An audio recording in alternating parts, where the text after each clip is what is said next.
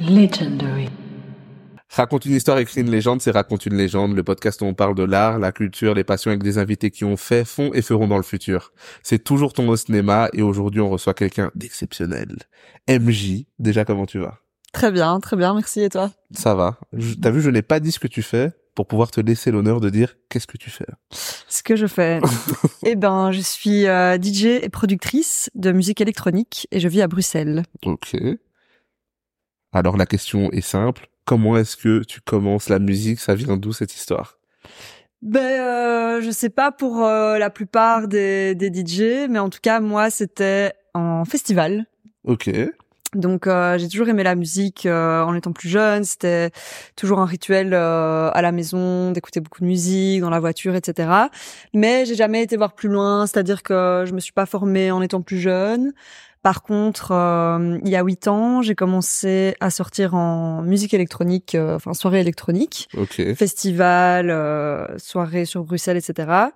Et j'ai découvert tout un nouveau monde qui s'est ouvert à moi, car étant de Charleroi et ayant fréquenté des écoles francophones, c'est vrai qu'il y a beaucoup d'influences du milieu ben, français, donc pop, euh, commercial, euh, plutôt euh, voilà euh, euh, musique euh, variété française.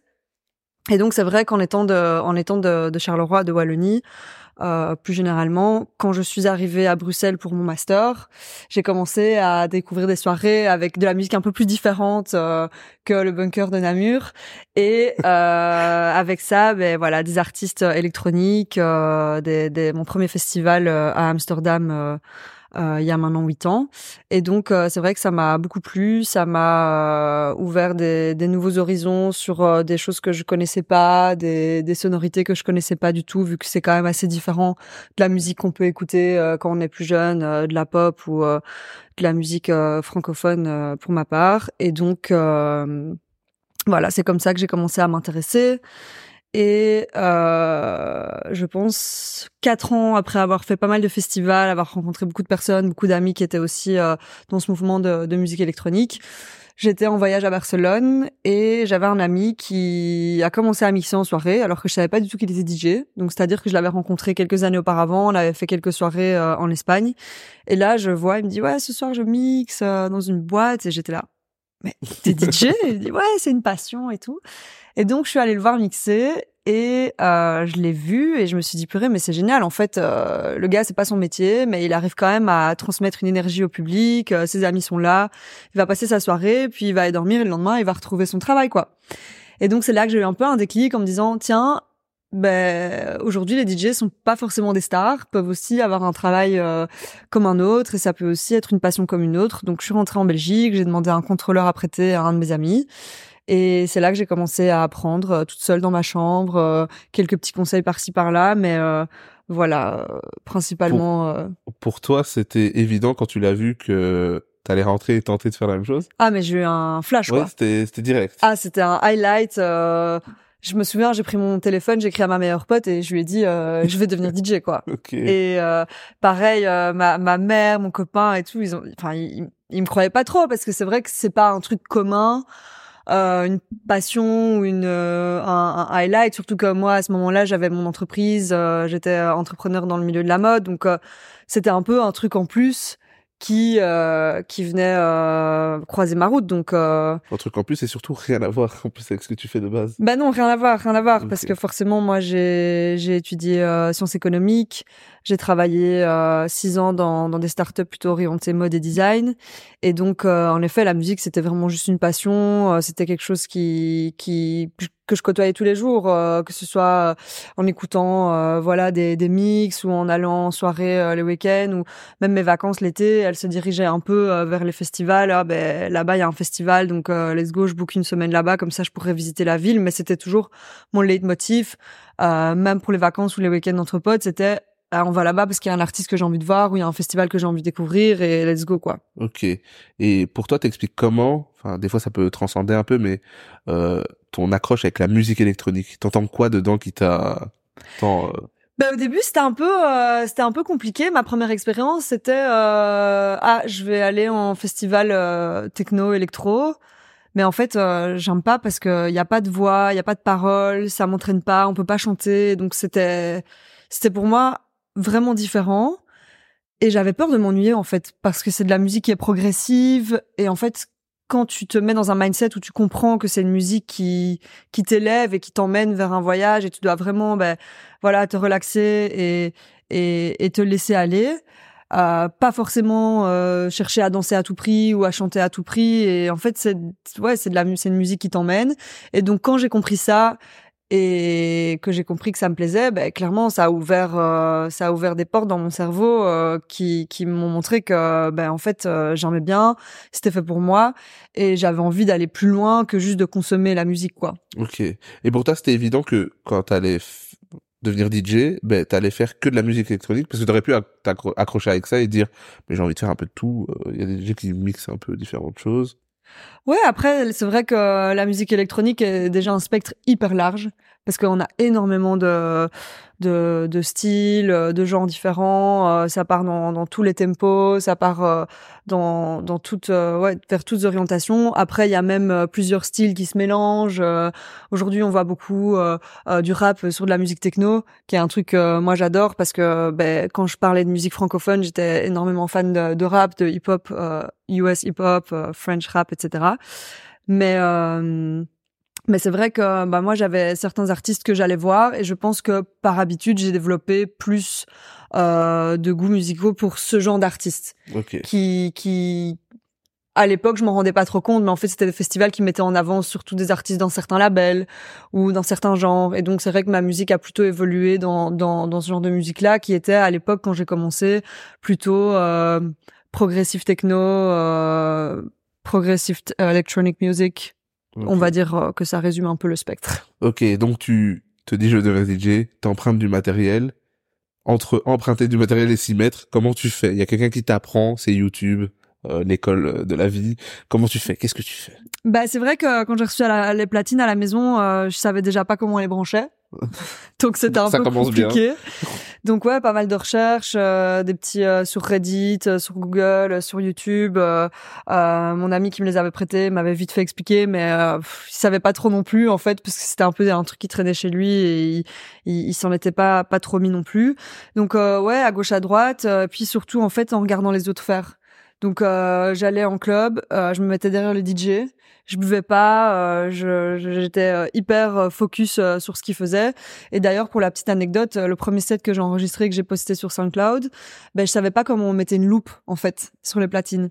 Donc en fait, le premier set que j'ai enregistré, j'ai dû le refaire trois fois parce que ben, la musique elle se terminait et j'avais pas capté que je pouvais mettre une loupe quoi. Et donc après avoir enregistré ce fameux set, je suis sortie à Bruxelles au Mirano et là je vois le DJ qui mixe et je me rappelle toujours, il, jouait ce track Work It de le remix de Soulwax qui, qui était un, gros gros buzz euh, en Belgique. Et en fait, euh, dans le break euh, sur sur le, le vocal Work It, il met une loupe de 4 temps.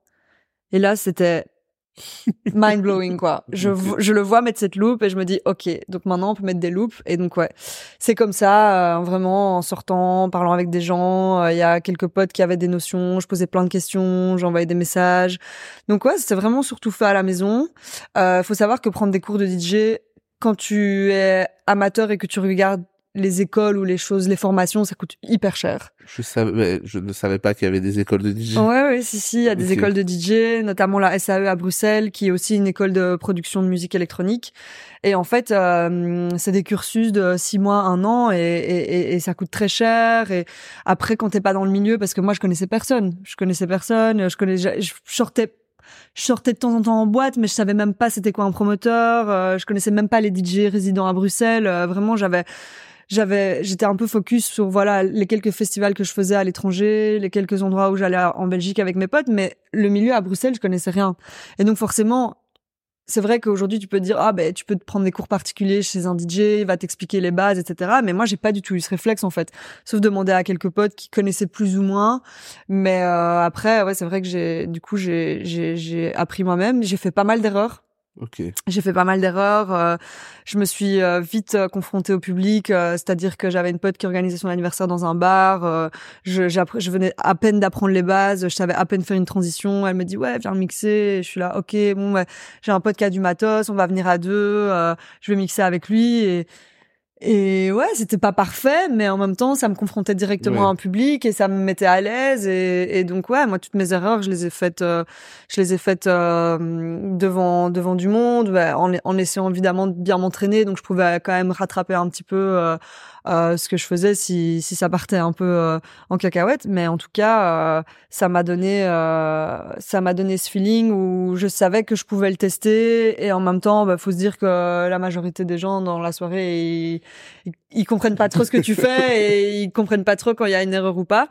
Mais euh, du coup, euh, beaucoup d'entraînement à la maison, mais aussi très vite confronté à, à mixer devant un public et, et en fait c'est ça qui m'a complètement conquis parce que une fois que tu comprends euh, ce que ça te fait, l'adrénaline que ça te procure de, de mixer devant des gens, ben en fait euh, t'as juste envie de faire que ça quoi. Ok. Avant de parler de ton kiff devant le public, euh, tu te dis que tu as envie de mixer, t'apprends à mixer. Le processus d'apprentissage, est-ce qu'il est horrible ou bien pour toi? Il y a des gens qui disent oh euh, même si c'était nul, apprendre c'était trop bien ou t'as détesté mais tu savais l'objectif final donc euh, ok je vais continuer. Est-ce que t'as aimé apprendre petit à petit tous ces trucs ou Ouais, moi j'ai adoré. ok pour toi c'était euh, vraiment bien. J'ai adoré parce qu'il y avait toujours un truc de nouveau, il y avait toujours euh, euh, un nouveau trick à apprendre euh, et donc en fait t'es es tellement driven par la musique que quand tu quand tu comprends comment tu peux la modifier, la mettre en, en accord avec d'autres sons, c'est c'est hyper envoûtant quoi. Ok pour toi entre ton apprentissage, le moment où tu reçois le matériel et ta première scène, il y a combien de temps qui se passe? Il y a ma première scène, Enfin euh, ton premier première, ton première premier- apparence voilà, ta publique, première apparence euh, ouais, dans euh, un bar pour un ouais. anniversaire. Eh, c'est déjà pas mal. Hein. C'est déjà pas mal. Il y a eu, euh, il y a eu quatre mois. Ok, bah donc super vite en fait. Il y a eu quatre mois, dont les trois premiers mois où je vraiment chipotais. J'avais pas, j'avais pas d'enceinte, donc euh, j'avais un petit baffle Bose, euh, donc euh, je branchais mes platines sur le petit baffle Bose. J'avais même pas de casque euh, adapté. Et puis en décembre, là, j'ai j'ai reçu euh, cadeau de Noël euh, première première paire de moniteurs et et le, le fameux casque Sennheiser euh, HD25 que tous les DJ euh, passent par là à un moment donné. Et ensuite, ça c'était en décembre. Et puis euh, janvier euh, janvier 2020, là j'avais ma première ma première soirée. Ok, donc 2019 en fait. Tu Donc euh, juillet 2019, euh, première acquisition des, des platines empruntées. euh, dans cette histoire, il y a un confinement, non? Exactement.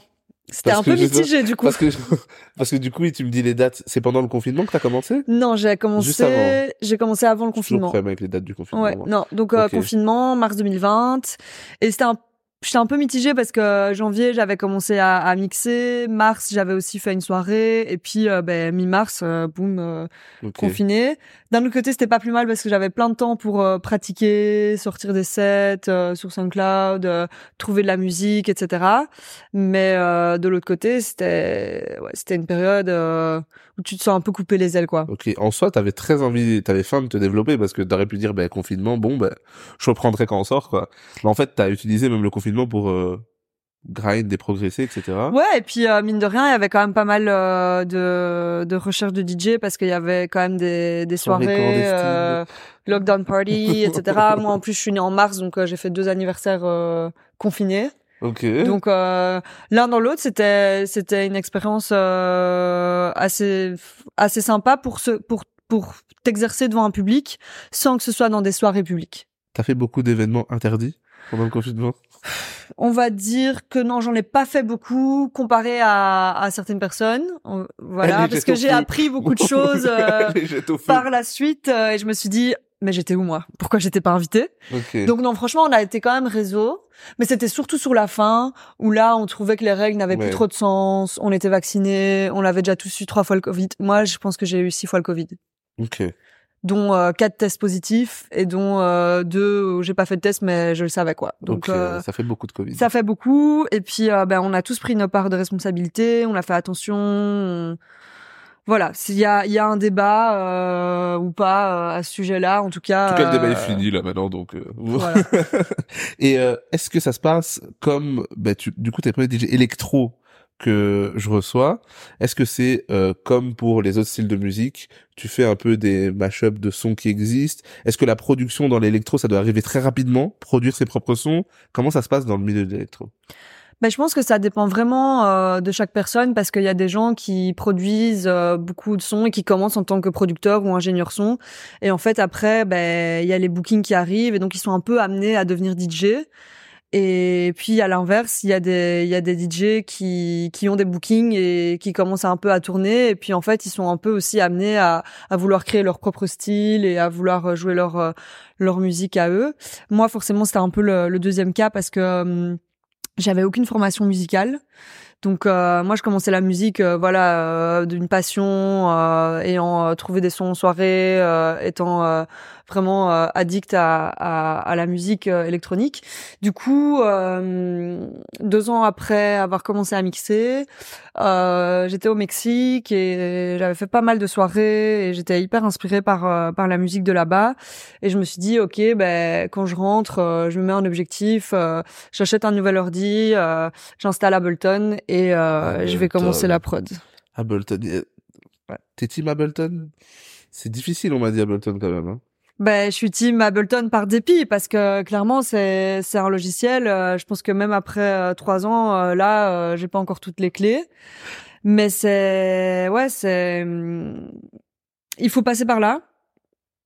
Et le problème en fait, c'est que t'as tellement de possibilités infinies tu peux tellement te perdre dans plein de choses parce que tu commences, t'écris une page blanche, quoi. Donc, euh, donc du coup, moi, j'ai fait marche arrière et j'ai commencé à acheter du matériel, euh, on va dire hardware, donc euh, pas en passant sur un, un, ordinateur, mais plutôt en achetant des synthés, des boîtes à rythme, où j'avais vraiment euh, cette, ce feeling de de, de, de machine euh, sur laquelle je pouvais ben voilà toucher les potards, euh, ouvrir le filtre, fermer le filtre, euh, comprendre un peu toute cette synthèse de, de de de la musique électronique.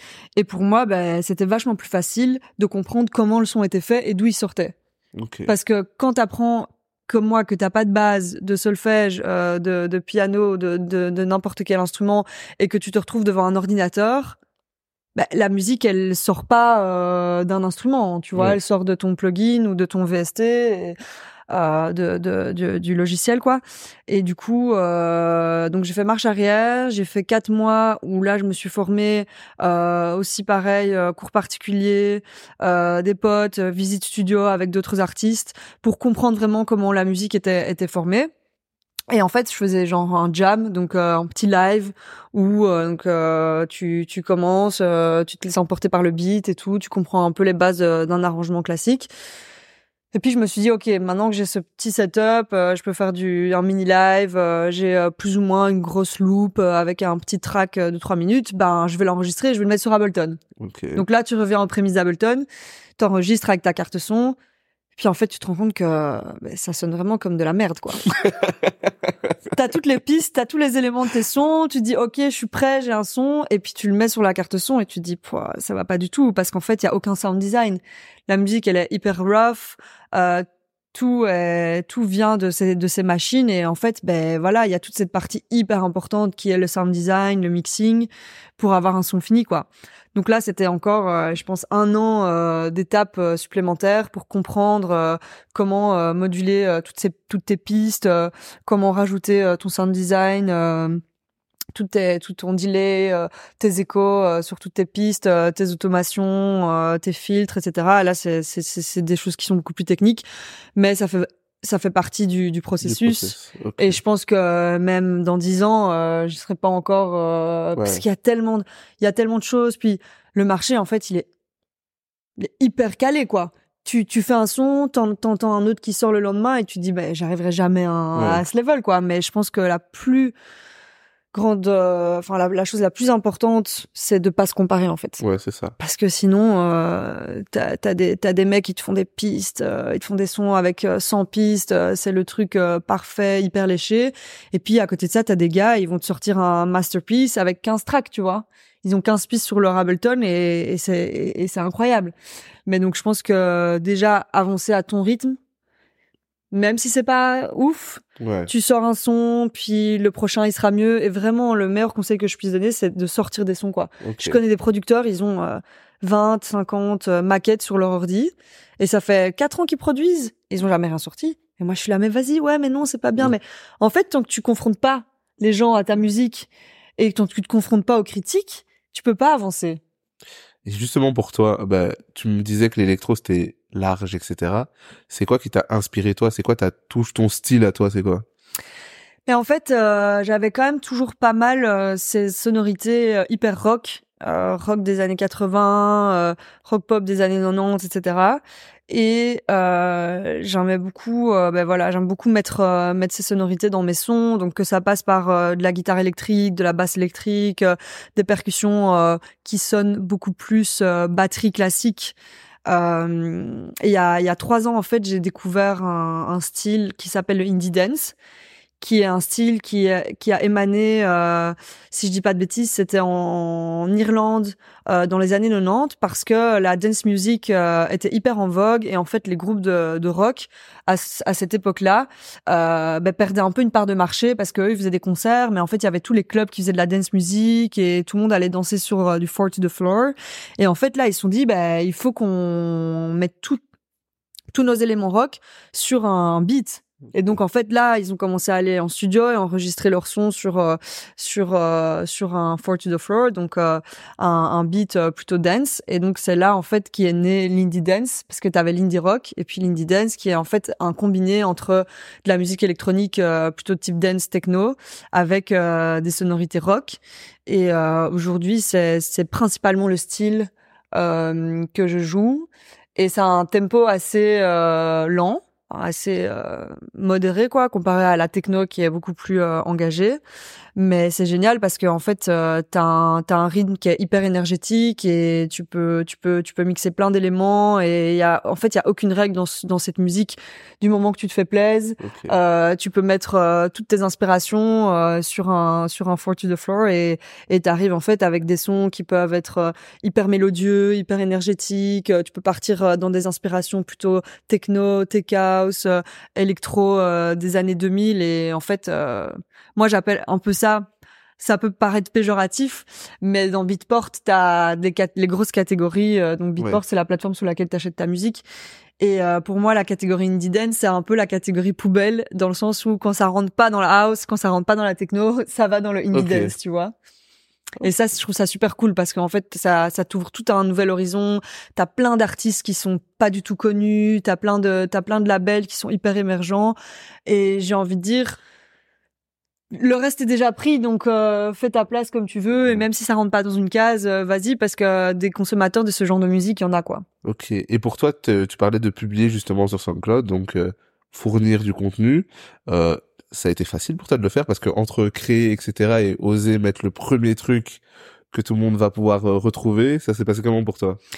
Ben en fait moi j'avais trop hâte de, de, de, publier mon premier mon premier set sur SoundCloud. Je me rappelle j'avais fait une heure de set, mais j'avais blindé la pression de que ça soit bien et je, comme cette histoire de, de loop là je savais pas encore faire une loop donc euh, je l'ai recommencé plusieurs fois parce que euh, ça arrivait euh, ça arrivait trop tard. C'était un peu un test pour moi tu vois. C'était un peu avant de, de faire une représentation devant le public. Ok déjà je vais montrer ma musique euh, sur SoundCloud.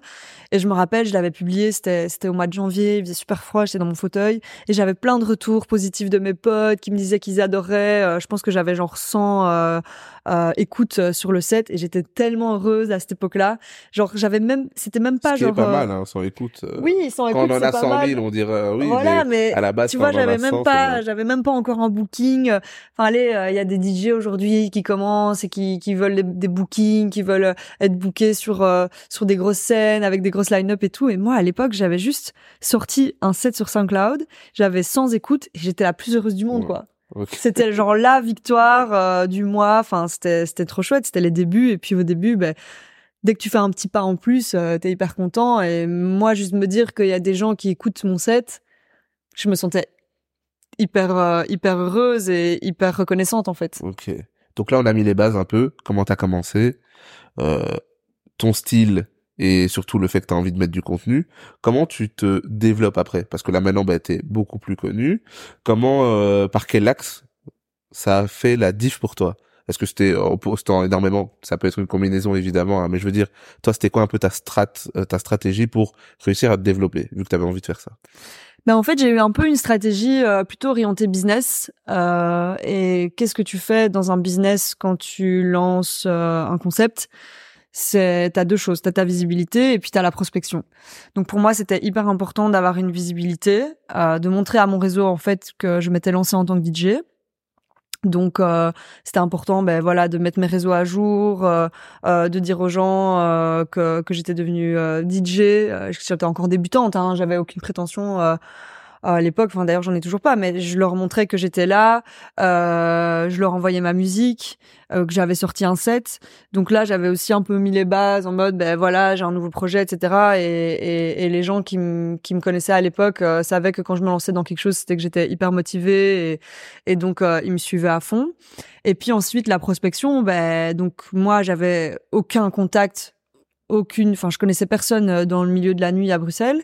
Et donc en fait bah c'est passé par euh, euh, aller en soirée, se présenter, rencontrer des gens. Et puis ben le bouche à oreille a un peu fait son effet en disant ah ben elle je l'ai vu mixer à une soirée pendant le Covid super chouette et tout et donc en fait au déconfinement premier déconfinement c'était quoi du coup en 2000 2020. Là, j'ai j'ai eu euh, j'ai mon premier booking euh, au Knockout de Waterloo. Ok. Euh, et c'était encore euh, les soirées où tu étais assise à table et tu pouvais pas tu pouvais pas te lever, ça finissait à 22 heures et tout ça quoi. Donc c'était c'était assez étrange de commencer là-dedans. Dès que t'allais aux toilettes, tu devais mettre ton masque, etc. Mais c'était c'était un début comme un autre et et, et ouais de, du du knockout c'est c'est parti vers euh, d'autres endroits d'autres bars d'autres terrasses euh, et puis euh, je pense que le style aussi que j'amenais était un peu différent ok. de de ce qu'il y avait sur la scène. Et, et pour moi enfin je, je l'ai vu parce que les gens aimaient bien ma musique mais ils me disaient ah j'adore ta musique mais je comprends pas c'est quoi d'où ça vient jamais entendu et pour moi, c'était bizarre parce que c'était ma musique et donc je me disais purée, mais c'est fou que, que que les gens ils, ils connaissent pas. Mais en fait, c'est normal au final parce que toi, c'est pas parce que toi t'es dans ton truc t'es un peu enfermé dans, dans ta case et en fait quand tu montes ta musique euh, ben, au monde et au public euh, ils sont ils sont assez euh, intrigués et pour moi c'était cool de, de leur faire découvrir des nouvelles choses et de leur montrer ben, c'était quoi plutôt euh, c'est électro indie dance et, et c'était cool de leur euh, de leur montrer un nouveau truc quoi. Ok tu parles de prospection etc euh, t'es allé on parle du public même qui est réceptif, mais t'es allé vers des endroits, tu trouvais que le milieu était réceptif, on parle des organisateurs, des événements, est-ce que c'était facile ou compliqué euh, d'y accéder? Est-ce que tu as eu l'impression que, pas on t'a mis des bâtons dans les roues, mais que il y avait des gens qui voulaient rien entendre, euh, etc. à ce moment-là? Comment ça s'est passé pour toi? Ben, Je pense que c'est un milieu où clairement il y a, y a beaucoup d'appelés, il y a peu d'élus. Donc... Euh je vais pas dire qu'il y a une concurrence parce que moi je considère pas euh, mes collègues DJ comme euh, comme de la concurrence ou des compétiteurs. Moi je suis plus dans le mindset où euh, au plus il y a de DJ, au plus la scène est grandie, au plus il y a de soirées. Donc pour moi ça va que vers le haut quoi Mais parce que tu sais que tout le monde ne considère pas ça comme ça. Toi, tu... Ça je sais ça je sais très bien c'est une approche business de de concurrence voilà la concurrence c'est toujours bénéfique et c'est pour ça que moi je le vois pas comme une concurrence. Je pense que on a tous sa place, on est tous légitimes à faire de la musique. Euh, il y a y a beaucoup de controverses, il y a beaucoup de gens qui vont dire ah mais euh, tel ou tel n'a pas sa place parce qu'il est pas là depuis longtemps ou parce qu'il n'a pas fait ça comme parcours etc. Non en fait si tu kiffes euh, lance-toi. Moi j'encourage toutes les jeunes, spécialement les femmes à à se lancer dans la musique parce que on a besoin euh, de vents frais. On a besoin de, de, de, de, gens qui, qui, qui aiment et qui partagent cette passion. Et euh, il y a de la place pour tout le monde en fait. Au plus on est, au mieux on est quoi. Pour toi, t'as été bien accueilli. T'étais à un moment donné, t'étais nouvelle, une nouvelle femme qui veut se lancer dans ce milieu-là. Ouais. C'était bien accueilli pour toi? Pour toi, ça, enfin pas t'as eu la chance, mais pour toi, pas d'embûche, c'était ça. Ben je pense que c'est important en fait de se faire respecter. Et ça passe par euh, être hyper sérieux. Donc euh, moi, quand je vais en soirée, euh, c'est pas pour faire la fête. Je vais en soirée, je suis en représentation business. Donc je suis sobre, je suis poli. je, je, je vais parce que j'ai envie de m'inspirer de la musique, j'ai envie de faire des nouvelles rencontres. Et donc je pense que en tant que femme, c'est important de se faire respecter et de montrer qu'on est sérieux et de pas laisser de porte ouverte entre guillemets. Parce que euh, je pense qu'on est dans un milieu, en effet, où c'est le monde de la nuit. C'est pas un monde facile. C'est 90% d'hommes. Et si tu laisses euh, entrevoir euh, certaines faiblesses, c'est clair que ça va parler. peut-être pas vers toi, mais en tout cas, euh, t'es, nouvelle, t'es nouveau, donc d'office il va y avoir des des des des des des, des trucs qui vont circuler et, et je pense que que si tu te fais respecter, que tu montres que t'es sérieux, que que c'est un business que tu prends à cœur, que t'as envie euh, de te démarquer, que que tu montres que t'es passionné, que t'as envie de faire ta musique euh, et que et que c'est pour ça que t'es là, tu te fais accepter. Tant mieux. et euh, pour toi, tu commences voilà par des petits événements. C'est quoi un peu euh, le premier truc majeur que tu fais après ces petits événements qui te fait un peu passer un cap? Il y a quelque chose qui te fait passer un cap, il y a quelqu'un qui te fait passer un cap, tu Ouais. t'associes, t'as un booker, comment? Ouais, donc il y a quelqu'un qui me fait passer un cap euh, en me bouquant à mon premier festival. Donc euh, c'était un festival euh, d'hiver. Euh, et c'est un festival euh, qui me tient fort à cœur parce qu'aujourd'hui, euh, c'est, enfin la semaine passée, on a annoncé la nouvelle édition pour le mois de novembre. Donc en fait, c'est un festival qui s'appelle Full Circle et qui a lieu dans plusieurs endroits différents à Anvers. Euh, dans sur trois jours, donc sur sur un long week-end.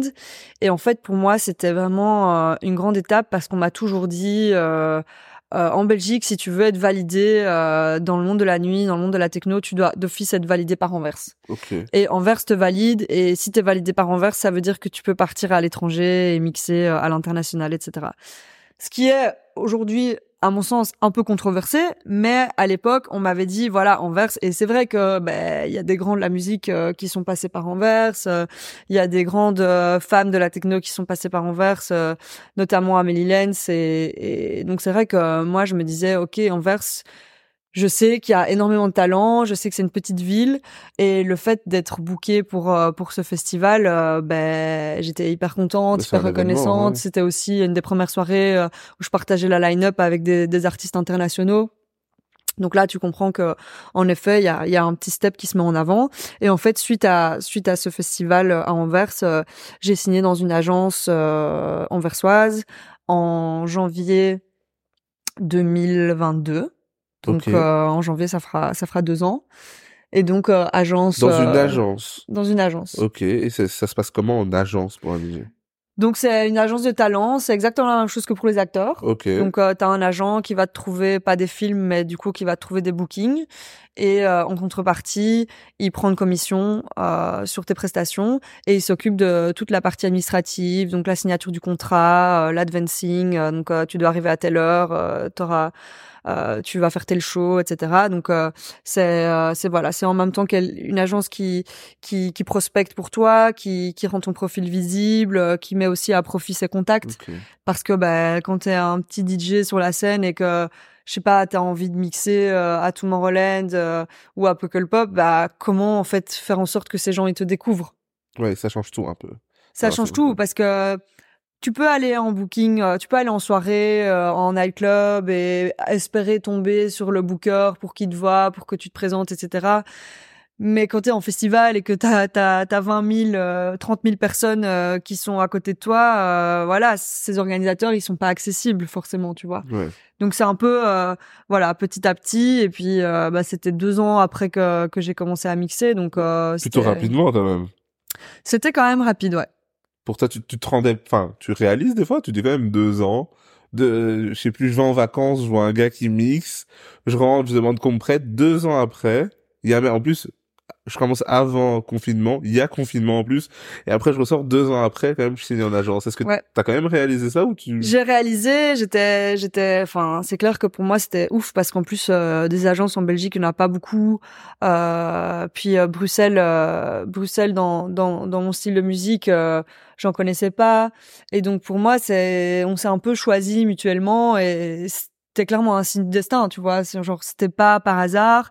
Et d'un autre côté, euh, l'agence si elle te choisit, c'est parce qu'elle voit que ça marche pour toi, que t'as des bookings et qu'il y a un profit à se faire Ouais. on n'est pas dans ce monde de bisounours où ah, euh, je vais l'aider, euh, je crois en elle et tout. Bien sûr, il y a cette part de confiance, mais il y a aussi euh, tout cet aspect business où tu vois que tu as un artiste qui tourne sur Bruxelles, euh, qu'il y a, il y, a, il y a des dates et potentiellement en fait on peut faire que ces dates qui étaient à l'époque très petites, hein, c'était des, des bars, euh, des petites soirées, etc. Euh, pour des cachets euh, vraiment pas euh, onéreux, surtout qu'à Bruxelles les DJ sont sont pas super bien payés comparé au reste de la Belgique.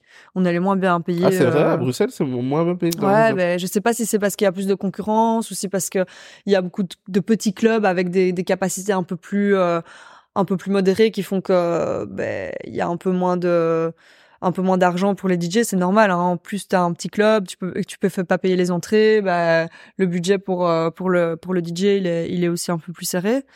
Mais euh, mais du coup, on est passé de de quelques quelques soirées euh, par-ci par-là en, à Bruxelles sur mixé partout en Belgique, gros gros nightclub, gros festival et maintenant ouais, cette année une quinzaine de dates euh, déjà à l'étranger. Donc. Euh... Et c'est à quel moment euh, parce que on parle forcément que de ce que tu fais, mais c'est à quel moment parce que tu avais une vie avant où tu te dis euh, ben je dois plus travailler ou parce qu'en même temps au début du coup tu avais ta vie tu travaillais quand même ou pas du tout tu t'es consacré à 100% ça non je travaillais donc euh, moi j'ai j'ai fait j'ai fait des études euh, j'ai fait un, un MIB aux États-Unis euh, pendant mon pendant mon master euh, à l'université. Donc euh, pour moi ma carrière elle était tracée j'allais travailler dans le dans le dans le business et plutôt orienté mode et design. Donc les industries créatives c'était vraiment mon mon mon focus et en fait, ça s'est fait en deux étapes. Donc la première, c'était, euh, je travaillais dans une entreprise euh, full time et euh, c'était quand même un rythme euh, assez soutenu mais je me plaisais pas tant que ça. Euh, j'avais un peu fait le tour. Euh, je suis quelqu'un qui qui découvre beaucoup de choses et je me suis lassée très vite, on va dire, euh, dans mes tafs de bureau. Et donc après un an de full time dans dans cette entreprise, on m'a proposé un job dans une agence de communication en 4 5 e avec les vendredis congés. Et là, je me suis dit, Let's go. Vendredi congé, ça veut dire que le jeudi, je peux mixer, je dois pas aller bosser le vendredi. Et puis mon week-end, il commençait euh, jeudi, vendredi, samedi. Euh, je me souviens, euh, cet été-là, j'enchaînais. parfois, je commençais à mixer le mercredi. J'avais trois, quatre bookings par semaine. C'était le premier été hors confinement. Et, et c'était intense, quoi. Donc je me suis dit, bah franchement, c'est c'est un peu une bonne opportunité. Et puis ensuite, j'ai fait plus ou moins un an dans cette boîte où je faisais un 4-5e. Et euh, là, je venais de, de signer dans l'agence où euh, après quelques mois, je me suis dit, euh, ben en fait, euh, j'ai envie de focus euh, à 100% dans la musique. La production, ça me prend plus de temps. Euh, parce que bah, les week-ends, tu mixes, mais tu peux combiner ça avec un taf full-time. Hein. clairement, quand tu travailles le soir et les week-ends, tu peux te permettre d'aller travailler lundi matin. Bon, faut faire attention pour être frais, mais tu peux te permettre de, de, d'enchaîner les deux. Mais euh, je sais pas, je me suis dit euh, je vais me lancer à fond et, et on verra. Et en plus euh, à Bruxelles, on a on a quand même pas mal d'aide euh, pour tout ce qui est jeune start-up, entrepreneuriat. Donc j'ai fait appel à, à des incubateurs pour lesquels j'avais j'avais des aides pour me permettre en fait de pas devoir assumer un, un, un, un, job qui me pompait aussi toute mon énergie et ma créativité parce qu'au final des fois tu rentres, euh, vas-y derrière te mettre ton ordi et commencer à faire du son. Pas euh, simple. Voilà, t'es pas dans une dynamique qui te pousse euh, à la créativité. Et donc, donc ça, c'était en, en mars 2000, 2022. Ok. Question en deux étapes. Pour toi déjà, la première, le faire, donc tout quitter pour te concentrer sur ça. Stress ou pas stress? Et deuxièmement, pour ton entourage, c'est-à-dire pas les amis, stress ou pas stress de voir que t'arrêtes de travailler pour devenir DJ à 100%. Bah c'est clair qu'il y a d'office euh, une partie de, de, stress financier parce que moi j'ai donc j'ai travaillé pendant quasi six ans euh, avec toujours euh, un salaire fixe, un mindset. Euh, ok, je sais où j'en suis dans six mois, je sais où j'en suis dans un an. En plus, je venais de je venais de prendre un crédit. j'ai acheté un appartement, je venais de prendre un crédit, etc. Donc clairement, tu te poses mille questions et tout. Et puis en fait, bah tu te rends compte que t'avances et il y a des choses qui se débloquent et tu te dis ok. Et même encore aujourd'hui, qu'est-ce que j'en sais si dans un an euh, mon projet il prend pas, j'arrive pas à me développer, je vais peut-être devoir me retrouver un taf. Mais en fait, tu te dis bah je donne tout maintenant. Et si je dois me reprendre un taf ou trouver quelques clients freelance, euh, bah c'est pas grave en fait. Il y a tout ce mindset qui se développe pas que quand t'es euh, dans la musique en fait, même quand t'es entrepreneur, quand t'es indépendant, tu sais pas comment tes finances vont être euh, d'ici six mois, d'ici un an, t'en sais rien en fait.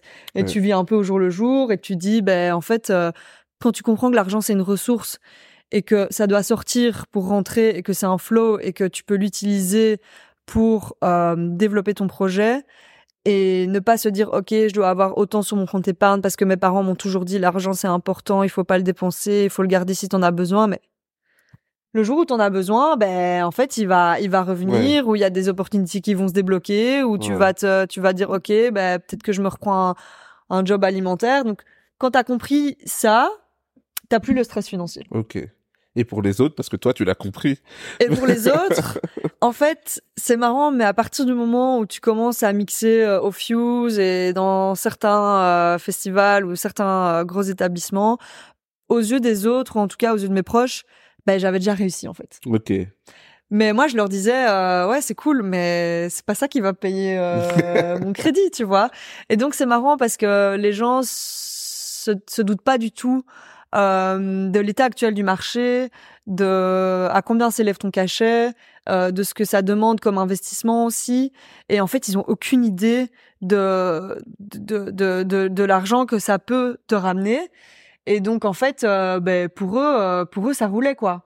Pour eux, ça roulait. J'avais beaucoup de dates, euh, j'avais pas mal de visibilité, que ce soit des radios, que ce soit des interviews, etc. Et donc en fait, les gens ne te posent pas la question en fait. Ah, tu, tu, quittes ton travail et tout. Ils voient que tu mixes, ça roule. ok. Et niveau euh, euh, ton artistique pendant ce temps-là, ben t'as commencé avec SoundCloud, mais est-ce que du coup t'es passé à Spotify en tant qu'artiste euh, T'as sorti. Qu'est-ce qui s'est passé pour toi euh, en même temps quoi pendant ce temps-là? Ben donc avec l'agence on a on a travaillé sur mon profil, on a tous ces petits endroits où je mixais à Bruxelles et alentour. Euh, on a un peu tout rééquilibré parce que forcément quand tu signes en, agence, bah, ton profil euh, il change. Euh, euh t'as d'autres t'as d'autres ambitions. Ton prix il change aussi. Euh, forcément, vu que l'agence elle est aussi rémunérée à la commission, donc elle elle a aussi intérêt à ce que bah, le cachet soit soit aussi plus important. Donc en fait, tu passes par une phase transitoire où t'as moins de dates. Ok. Mais tu sais que c'est pour le bien en fait, parce que euh, t'as moins de dates, parce que peut-être que celle d'avant elle correspondait pas à ton positionnement, euh, ou ça correspondait pas, euh, la, la, line-up elle correspondait pas. aux ambitions que que t'avais à ce moment-là et donc en fait tu passes par des phases où ben t'as beaucoup moins mais t'as mieux Ok. Et donc c'est quand même encourageant parce que ça te permet aussi de d'être un peu plus exclusif. Ben tu gardes tu gardes tes sons, euh, les petites pépites que tu trouves. Euh, tu vas peut-être mixer euh, une ou deux fois par mois, mais quand tu vas mixer, ça va être des chouettes dates. Tu vas rencontrer du du beau monde. Tu vas mixer sur un gros sound system avec un un light jockey hyper expérimenté qui va te t'en foutre plein les yeux. dès qu'il y a un gros drop, ça va tabasser en termes de lights, etc. Donc tu rentres dans une dans une expérience complètement différente où en fait là t'es professionnel dans le milieu et tu travailles avec des professionnels. Et donc c'est plus euh, ah je bricole un truc, euh, je sais pas quand il va me donner mon enveloppe et tout, ou, euh, comment je vais arriver à cette soirée et tout. Là tout est prêt pour toi, tout le monde t'attend, c'est hyper smooth, t'as pas de stress, tout est déjà dicté d'avance entre guillemets. Et en fait tu dois juste te concentrer sur une chose, c'est ta musique. Tu dois délivrer, tu dois faire le taf. Et, et, et c'est génial parce que tu te concentres que que sur ta musique et que sur le côté créatif. Et ensuite, euh, ben du coup, ça tombait plus ou moins bien parce que ben là, moi, mon objectif, c'était forcément de sortir un EP. Et euh, je me rappelle, euh, donc euh, j'ai fait un, donc j'avais un ingénieur à l'époque qui s'occupait du mix et du mastering des sons. Et donc premier son, je galérais. c'était compliqué de me dire, ok, j'ai un objectif de sortir un son, mais en même temps, je sais pas quand je serai prête. Donc en fait, euh, ce, ce, ce, mon ingénieur là, il m'a pas mal aidé, il m'a donné quelques conseils. Et en fait, moi, je galérais surtout au niveau des, des low ends, donc de tout ce qui était basse, parce que ben voilà, les percussions, les mélodies, pour moi, c'était un peu plus tangible, tandis que les basses, c'est quelque chose que t'entends pas dans ton casque ou dans tes moniteurs. Tu vois, tu dois quand même avoir des notions un peu plus euh, d'ingénierie pour euh, comprendre si euh, la basse, elle, est, elle sonne bien, si elle est ok pour ressonner sur un gros sound system, si elle prend pas toute la place en termes d'autres fréquences, etc. Et donc lui m'a vraiment aidé à, à, à, régler en fait cette partie, cette partie plutôt basse et low ends. Et il m'a renvoyé le son que qu'on avait fait en collab et je l'ai joué à Tomorrowland. Et en fait le son il, il, sonnait super bien, les gens ils ont hyper fort accroché et, et je me suis dit ok ben let's go. Euh, ce sera le premier son euh, de mon premier EP qui s'appelle euh, Sonic Identity. Et pour moi, c'est vraiment bah, l'identité de mon son. Donc Sonic, le son, et Identity, l'identité. Et c'était le premier le premier track dans, dans mon premier EP. Et donc cet EP, je l'ai, j'ai commencé à le, à le bosser en, ben, en, en juillet 2022 pour le signer en, en octobre 2022 et le sortir euh, ici en, en, janvier de, de, cette année, donc euh, en janvier 2023. Donc il y a quand même un time euh, lapse entre le début et la fin. Et puis il faut il faut il faut le signer cet EP parce que moi j'avais pas envie de le sortir comme ça sur SoundCloud. J'avais envie de me trouver un vrai label qui qui aussi sa sa sa touche, son univers, sa liste de distribution, etc. Et donc là c'était aussi beaucoup de prospection parce que quand t'as un artiste et un artiste émergent, t'as pas encore de son à ton actif, euh, il faut que les gens ils prennent le temps d'écouter ton son, etc. Et donc euh, j'ai sorti ça sur un label euh, brésilien. Et en fait, le Brésil aujourd'hui, il y a énormément de producteurs indie dance qui émanent de là-bas. Il y a vraiment plein de belles choses qui se font. Moi, j'ai mes, mes, producteurs préférés, ils viennent, ils viennent du Brésil, et donc euh, pour moi, c'était hyper euh, gratifiant en fait de, de sortir ça sur euh, sur un label brésilien. Et puis, bah, depuis le mois de janvier, je sais pas des releases, j'en ai eu déjà, je pense, cinq, cinq releases.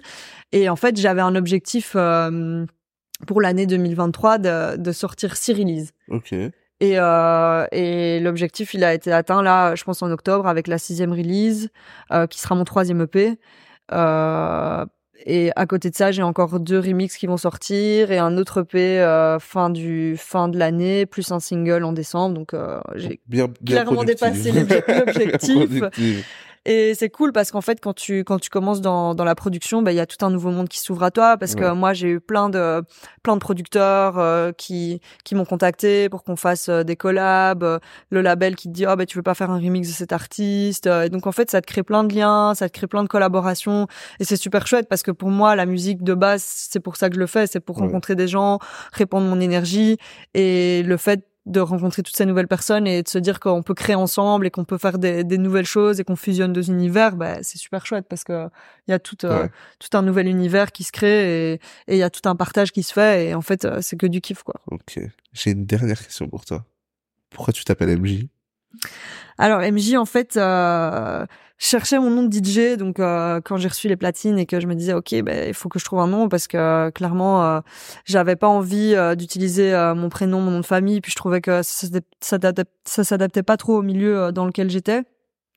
Et du coup, j'étais dans un bar au cimetière d'Ixelles et là il y a y a Thriller de Michael Jackson qui passe et en fait ben, Michael Jackson c'est un de mes plus gros euh, mes plus grosses inspirations, euh, notamment euh, dans ma jeunesse.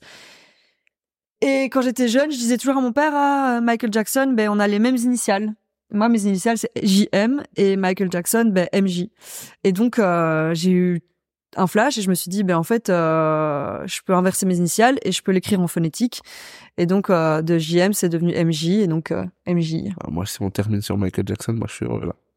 Pour moi, c'est bon. Merci pour ton temps. Incroyable. Avec plaisir. Et euh, j'espère encore euh, plein de productivité et plein de belles choses pour toi. Merci beaucoup. À bientôt. À bientôt.